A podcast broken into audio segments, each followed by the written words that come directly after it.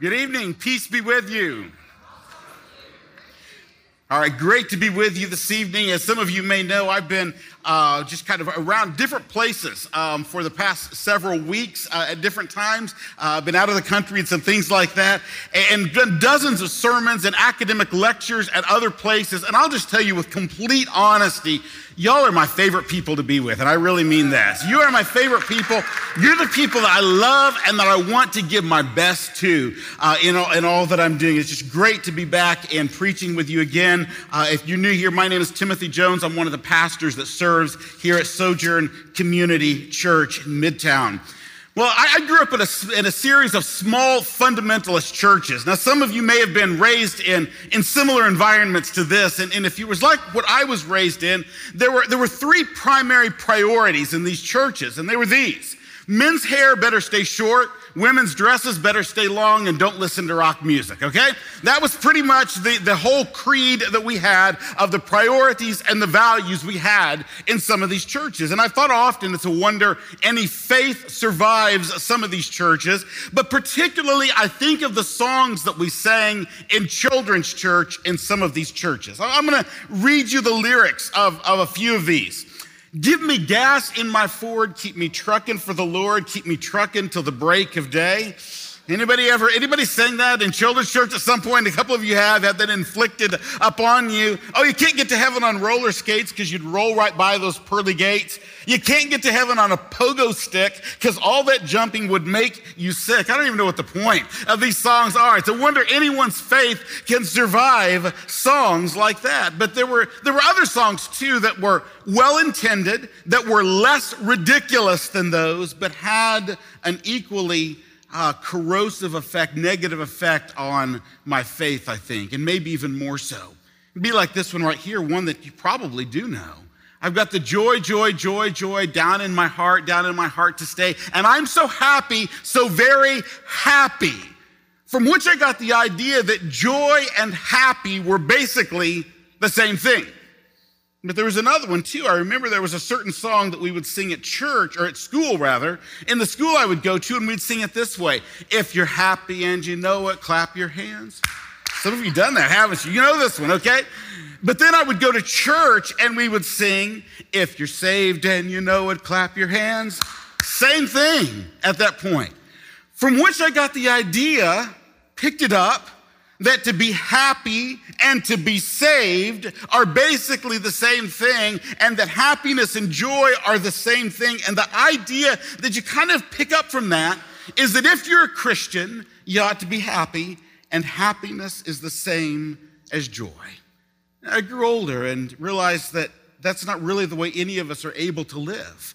And I became a pastor, and one of the things I recognized as a pastor was this that this idea of the always happy Christian, what it does and what it actually produces in us and in our communities is, these places where we put on these fake, false masks in which we act like we have it all together, but inside we are broken, we are sad, and I found people that that was happening to, and I found that that happened in me, and it happens in you.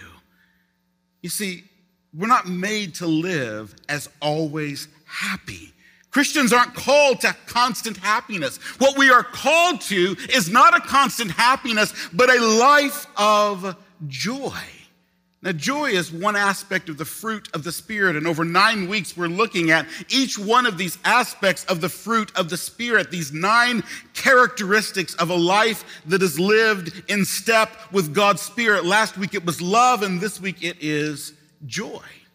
I want you to understand that a Jesus kind of joy is not happiness. Now, I'm not saying happiness is bad. Be as happy as you can be. But I'm just saying it's not joy. It's not the same thing as joy. Joy and happiness are different things. Because you see, happiness, that's a pleasant feeling you have when things go the way you'd hoped or planned. That's happiness. It's a pleasant feeling. Things go the way you'd hope, things go the way you'd planned. It's pleasant, it's nice, but it's based on your circumstances. But joy, Joy is not based on your circumstances. Joy is receiving each moment of life as a gift, even when it wasn't the gift you wanted or expected. That's joy. That's joy. And you see, the opposite of joy isn't sadness or sorrow. The opposite of joy is grumbling and complaining.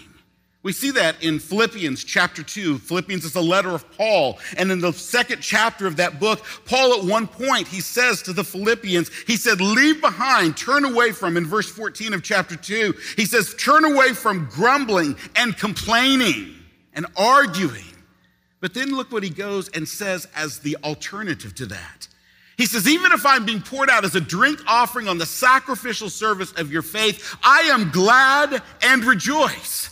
And I want you to be glad and I want you to rejoice as well. Do you see what Paul sets up as the alternative or the opposite to grumbling and arguing?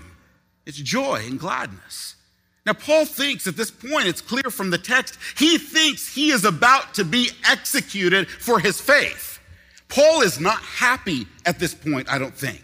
I don't think Paul is saying, Yes, I'm going to die for my faith. It's what I always wanted. That's not what Paul is saying. But he is joyful and he is glad. Why and how? Well, it's because joy is receiving every circumstance as a gift, even if it wasn't the gift you expected or wanted. Well, let's be honest with one another. Practicing joy is hard. Practicing joy is really difficult. And yet, God has promised us joy in Jesus Christ. Jesus said to his disciples at one point, I've told you these things so my joy will be in you and your joy will be complete. And that's a truth that I need to hear. You see, some sermons I'm speaking to you, other sermons I am struggling with you. This is category two, okay? This is the struggling with you sermon because I like plans. Does anybody else like plans? I like plans a lot. I like detailed plans that go for a long ways forward. And I like everything to go according to my plan. And if you want to mess with me, you mess with my plan. And then everything goes at that point. And I need, I am growing in the capacity to be able to pray in the morning God, today will not go according to my plan. Thank you for that. Thank you for that. Help me to receive every circumstance as a gift, even if it doesn't fit my plans. But how do we do this? How do we develop this capacity for the joy that God has promised? Well, part of it is in these words of Jesus in John chapter 16. But before we read this text, I want to set up the scene for you. You see, Jesus taught these words on the night on which he was betrayed, and that night had begun in an upper room where he'd shared a meal with his disciples. He washed the disciples' feet, knowing full well that they were going to fail him. And after the meal, Judas slipped out into the night to betray him. And then he walks with his disciples into the streets of Jerusalem. And he's teaching as he is walking with them in the streets of Jerusalem, his hands still damp from washing their feet. And he teaches as he walks, and this is Passover weekend in Jerusalem. This is Jerusalem's equivalent of the Kentucky Derby because everybody is coming to Jerusalem. Airbnb Jerusalem has done a booming business this particular week because everybody has come to Jerusalem and every little corner of every house is filled and they smell the fragrance of lambs cooking on open fires throughout the city. And what we find that Jesus is doing here, he tells us in John 13 and verse 1, where it says, having loved his own who were in the world, he loved them to the end. In these chapters, Jesus is loving his disciples. That's what he's up to. That's what he's doing. He is loving his disciples to the very end. Remember that this is his darkest night. In a few hours, he will be naked and spiked upon a cross. And right now, there is one friend that is preparing to betray him. There is one that will soon deny him, and everyone will forsake him. And yet, he loves them to the end. And he teaches them how he will turn sorrow into joy. So, turn in your Bibles if you have them with you, or read from the screen if you don't. John chapter 16 and verse 16. Let's stand together in honor of the reading of God's word. John chapter 16 and verse 16. These are the words of Jesus spoken to his disciples. He says, A little while and you'll no longer see me. And again, a little while and you will see me. And some of his disciples said to one another, What is this he's telling us? A little while and you won't see me, and a little while and you will see me. And because I'm going to the Father? And they said, What is this he's saying? A little while. We don't know what he's talking about.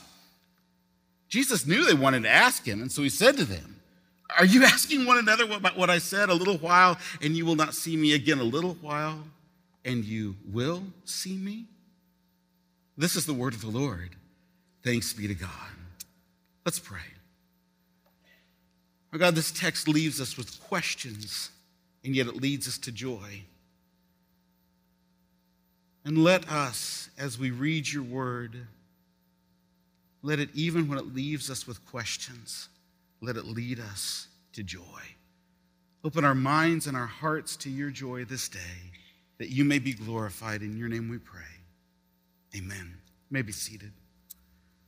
By this time the next night, Jesus will be laying in a tomb, his body dead and cold in a borrowed tomb, and his followers, they will be waiting. They will be waiting, not completely certain of what has happened, and joy will be difficult for them as it would be for us because God's presence doesn't seem near to them. And Jesus says here, it will only be a little while, and it will only be a little while. But it will seem to them like a very long while as they wait and wonder before Jesus is raised from the dead. And that's a preparation for another little while.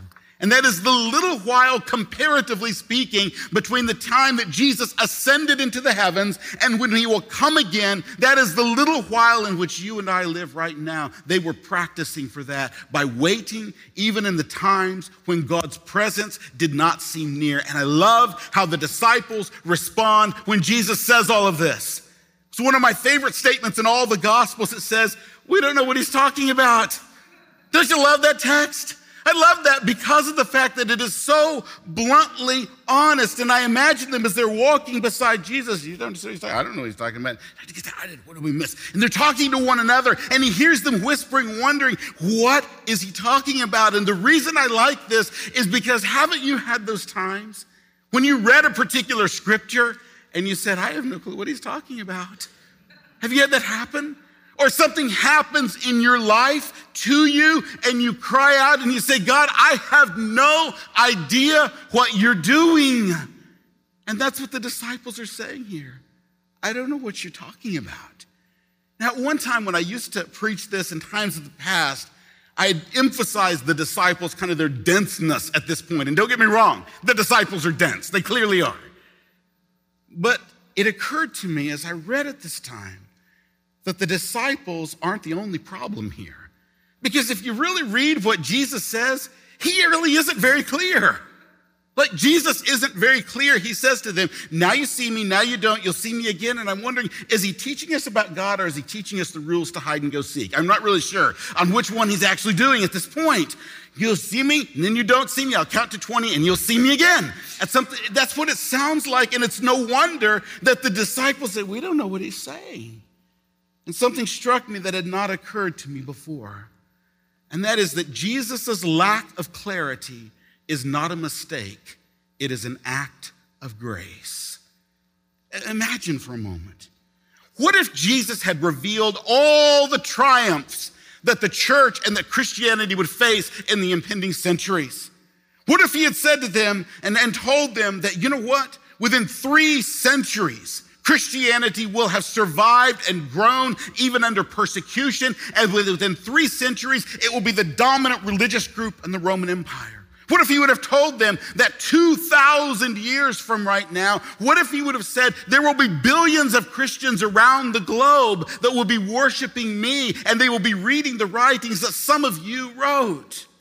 What would the disciples have done? Oh, wow. That's pretty amazing. We, we are great guys. We've done well. We, we are just, we are really, absolutely, I can't believe that Jesus was lucky enough to get us as his disciples. That's what they would have thought at that point. But what if, on the other hand, Jesus would have told them all the tragedies that they were going to face. The less, from, less than 40 years from this moment, Emperor Nero would be dipping Christians in wax and putting them up on stakes in his backyard for them to be burned alive to light his revelries at night. What if you told them that? What if you told them that within 40 years Peter will be crucified, John will be exiled, that, that, that, the brother of Jesus, James, will have been executed as well? What if 2,000 years later that, that he would have told them that at least 10,000 Christians a year will be being killed for their faith? What if you'd told them that? Well, they'd have been terrified and they would have been crushed at that moment. But Jesus revealed to them precisely what they were able to handle at that time. And that's what he does for you, and that's what he does for me. You have those moments in your life where you say, God, I don't know what you're doing. Those moments in your life to say, God, I don't know what you're saying. I don't get it. It is not a mistake, it is an act of grace. God allows us to understand enough for the moment that we are in. Hear that. I look at my life. I think, what if when I was a teenager, I was a kid growing up in trailer parks, neither of my parents finished high school, I had not the foggiest idea of what you would do to go to college. What if somebody was said to me, You're going to be traveling all around the world and you're going to be teaching at some point in the future? What would that have done to me? It would have filled me up with pride and arrogance about that. That I'm going to get out of this. I'm going to, I'm going to do something bigger. But if somebody also would have told me all the tragedies that I would walk through on the way, that I'd watch my father die over months of brain cancer, facing infertility, and that we'd face depression and losing children we loved, what if God had said, You're going to go through all that?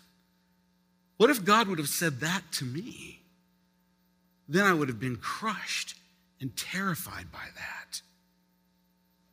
God lets us know what we're able to handle in the moment we're in.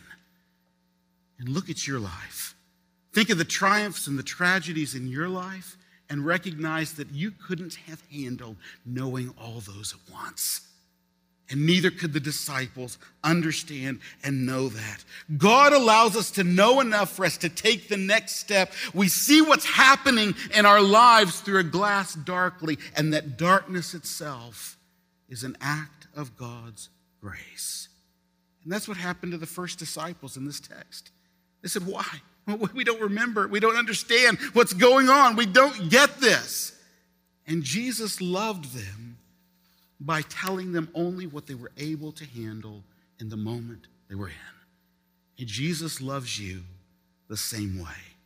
There is far more going on in your life and mine than we can see or understand or handle in any given moment. And recognizing that is essential to practicing joy. When you don't understand what's going on in your life, it's not God's mistake, it's an act of grace. Then Jesus goes on and unpacks instructions about joy beginning in verse 20. Hear this beginning in verse 20 of chapter 16. Truly I tell you, Jesus said, you will weep and you will mourn, but the world will rejoice. You will become sorrowful, but your sorrow will turn to joy. When a woman is in labor, she has pain because her time has come. But when she's given birth to a child, she no longer remembers the suffering because of the joy that a person's been brought into the world. So you have sorrow now, but I will see you again. Your hearts will rejoice, and no one will take away your joy from you. Now remember, as Jesus spoke these words, the privileged and the powerful were joining forces to have him hanged from a tree because he was a threat to their systems. And when he died, those in power would rejoice at his death. And his, his disciples would weep and mourn. And know this, recognize it. Jesus never criticizes their sorrow. He doesn't say, hey guys, I'm back in three days. Don't worry about it. Don't weep. Don't mourn. Don't cry. Don't grieve for me at all. I'm back in three days. Jesus does not say that. He clearly communicates to them, you're going to weep and you're going to mourn, and Jesus gives them space for their sorrow. You see, what we understand in this is that Jesus provides this space, but he promises them that their sorrow will not last forever. You see, what that reveals is that sorrow is not the opposite of joy. Many times in our lives, sorrow is part of the pathway that leads us to joy. You see what he's saying right here? That here sorrow gives birth to joy. Now, Jesus makes it clear as well that that's only true because of what God did in raising Jesus from the dead. Apart from the resurrection of Jesus, there is no hope for our sorrow turning into joy. None. And never forget and never lose the wonder and the awe in your heart that central to the Christian faith is this truth. That on that Sunday morning when Jesus lay in the tomb, that warmth began to spread through his cold heart and the blood began to flow through a nail pierced wrist. Cells were reactivated. A blood crested eyelid began to flutter, and melanin and living color filled his flesh anew. And he walked out of the grave alive and well. And that is what is central. And without that, there is no hope of sorrow turning into joy. But because of the resurrection, Jesus makes it clear that their sorrow will be turned to joy. And the metaphor that Jesus chooses to describe this is that of a woman giving birth. Now, I'll admit, I've never personally given birth, ever. Never done that. But those who have assure me that there is a significant degree of discomfort involved in the process. And Jesus in this says that she no longer remembers the suffering because of the joy. Now, he's not saying that she forgets the fact of the pain. That's not it at all. It's simply what he's saying is that the joy of new life outweighs the pain and makes the pain worth it in light of the life that is to come. And that is the power of the resurrection of Jesus that the tomb of darkness and death becomes a womb filled with life and joy. And Jesus bursts alive from that tomb. And because of that, the disciples' grief will be turned into joy. And that joy isn't just for the distant future, often sometime when Jesus returns again. He says, This joy will be given to you, and this joy that you have, no one will be able to take it away. Now, you first read that, that's pretty ridiculous. That's a pretty ridiculous claim he's making when you realize several of these men he is talking to will die for their faith in Jesus. How can he say there's a joy that you're going to receive that no one can take away? Well, that's because joy isn't dependent on circumstances. And it recognizes that there is no sorrow so deep that God cannot turn it into triumph. Sometimes that turning happens in this life. Sometimes that turning happens in the next, but the resurrection guarantees it will happen, that our sorrow is never the final word because we serve a God who can turn a tomb into a womb, a grave into a groove, our hurt into a harvest, and our sorrow into joy. In the resurrection of Jesus, the devil's worst becomes God's best. And if God can turn that, the worst of sorrows, into joy, he can turn yours and he can turn mine as well. See, the resurrection of Jesus, it calls us away from complaining and bitterness, and it opens the door to joy. Now, that sounds great, and it is great. But I find myself still struggling with how exactly do we do this? How do we do this? Because you can't just wake up one morning and say, Today is my joy day. I am going to be joyful from now on. I'm going to have joy, joy, joy all day today. And it lasts until you realize there's no coffee and they just want to kill everybody again. That's just the way life works at that point. We can't just decide that we are going to have joy. And it's not because joy isn't available, it's because God didn't create us as, as brains spiked on top of a skeleton that think that never feel. That's not how God made us. We are these complex beings of hormones and cells and habits and motives and yearnings that none of us fully understand what is going on inside of us. We just don't. We don't know what all's going on. And so, how do we develop the habit and the discipline of joy? We develop certain attitudes and actions in our lives that we do them over and over and over, even when it's hard, so that it eventually reshapes our souls. We call those disciplines, is what we do. Now, hear me carefully. When we do certain disciplines, repeated actions that will develop and shape our souls in different ways, then God does not love you anymore because you do those. Hear me carefully. If you are a believer in Jesus Christ, God's verdict and his perspective on you has already been settled once and for all in Jesus. And whenever God looks at you, he doesn't see how good you're doing or how bad you're doing. He sees that you have trusted in Jesus and he sees you in Jesus. And God the Father can never think anything less of you than he thinks of Jesus. Know that. It doesn't make God love you more, but it does help you love him more. That's what it does. It helps you to love him more. And how do we do that? I want to suggest three different ways that help us abide in Christ. We use that terminology, sometimes this churchy terminology, abide in Christ, and it sounds kind of weird, kind of voodoo type thing and, and odd, mystical. It's not. It sounds like, you know, you will abide in Christ, something like that. I don't mean it that way. Abiding in Christ is just being connected with Jesus at the deepest level of who you are. That's it. It's being connected with Jesus at the deepest level of who you are.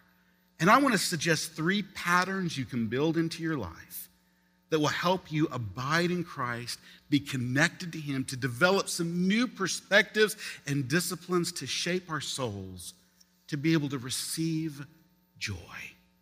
The first one of these is make space for your sorrow. You may be thinking, I thought this sermon was about joy. And you just said, make space for your sorrow. How are those connected? I want to suggest that those are very deeply connected. You see, Jesus never downplays their impending grief, and instead, he makes deliberate space for their sorrow. You will, for a time, grieve and have sorrow. Not only that, but later on this very evening, Jesus will make space for his own sadness and sorrow and grief. Do you remember when he goes into the garden and he steps away from them and he falls on his face and he says, Father, take this cup from me if it is possible? What's happening? Jesus is making space for his sadness in that moment. And there are places in your life and there are places in mine where people have sinned against us, have hurt us, have even abused or wounded or exploited us, that sometimes we just want to push it all down, and we've never taken the time just to be sad about it. Just to be broken and sad and sorrowful about it. And over time, week by week by week, we cover it up and we push it down. And the result eventually is hate and anger and bitterness in us that we can't even control. Because we never made space to be sad and made space for sorrow. Jesus did. Jesus did. There's a place and there's a reason and there's a time for us even to sometimes to be angry, to lament, and to be broken over the ways we have been sinned against or we have sinned against others, or as we look around us at the systemic injustices we see in our world. There's a place to say, I want to make space to be sad about this. I need to be sad.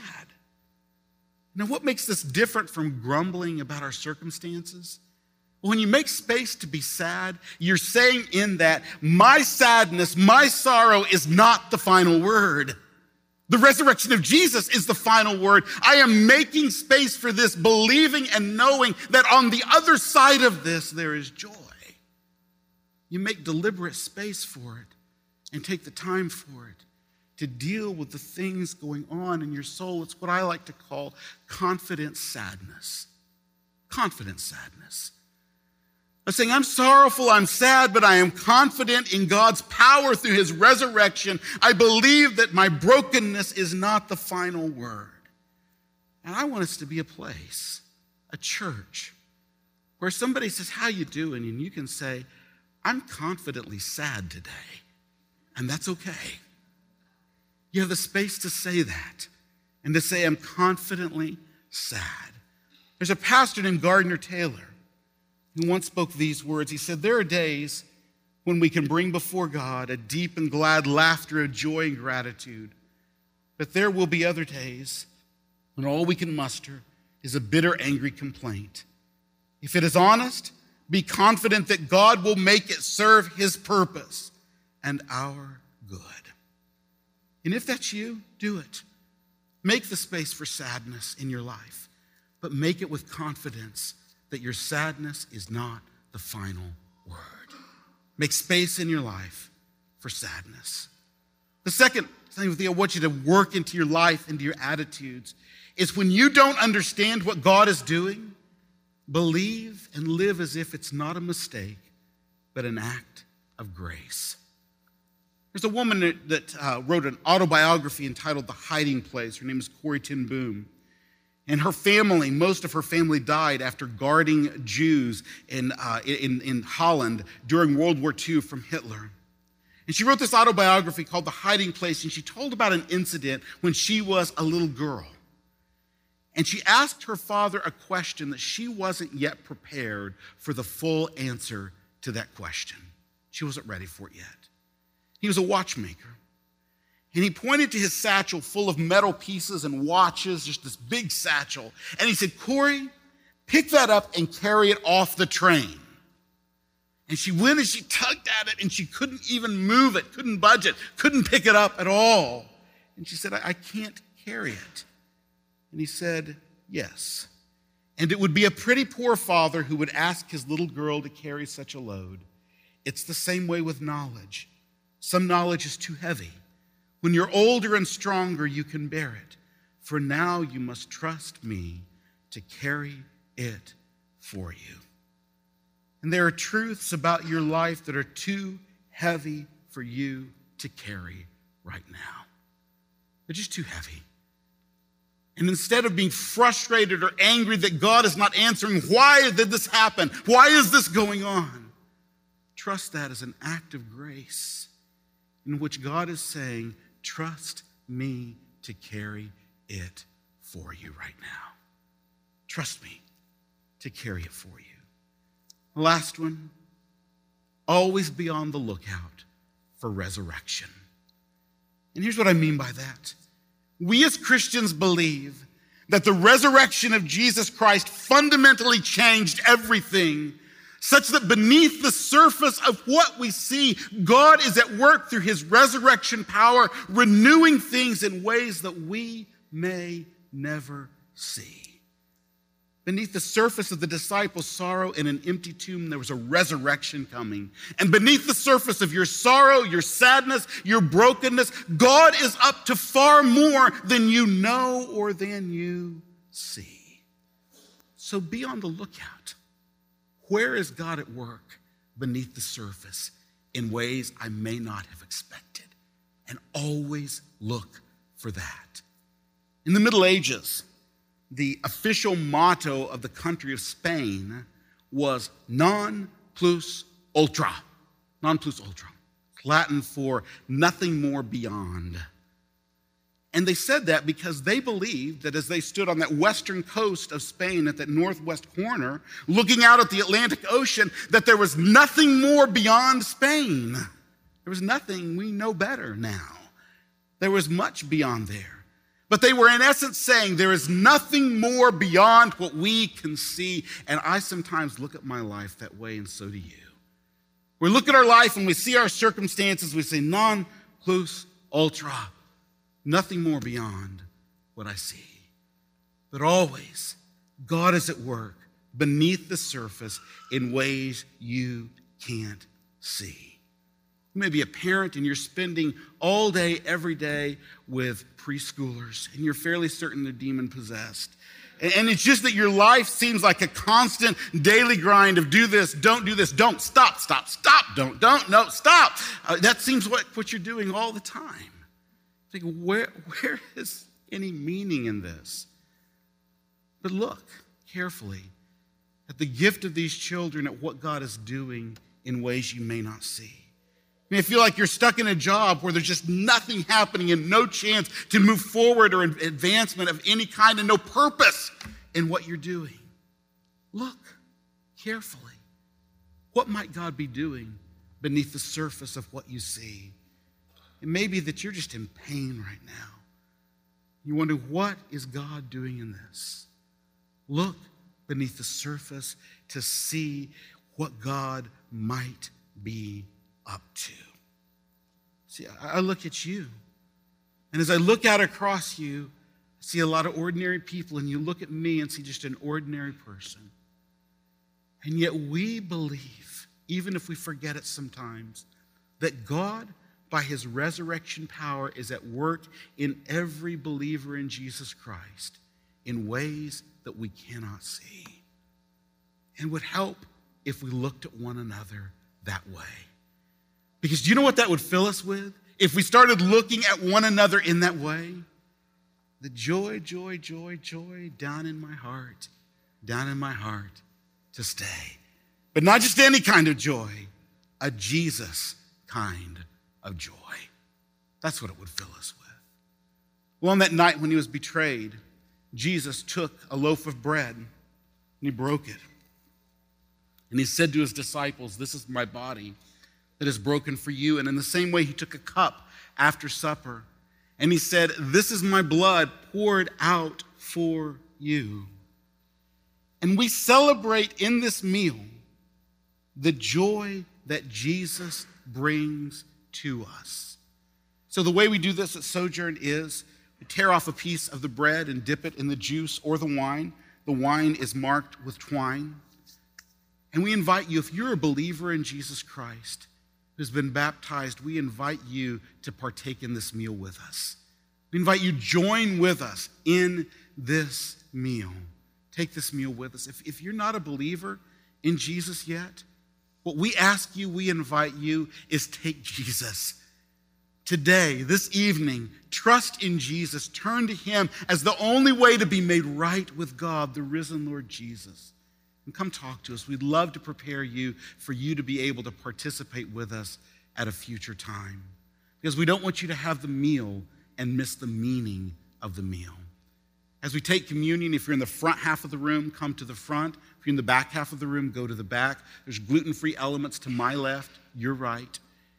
Let's gather together and look and see in one another and in what God is doing here resurrection power beneath what we see that brings joy in our hearts. Let's pray.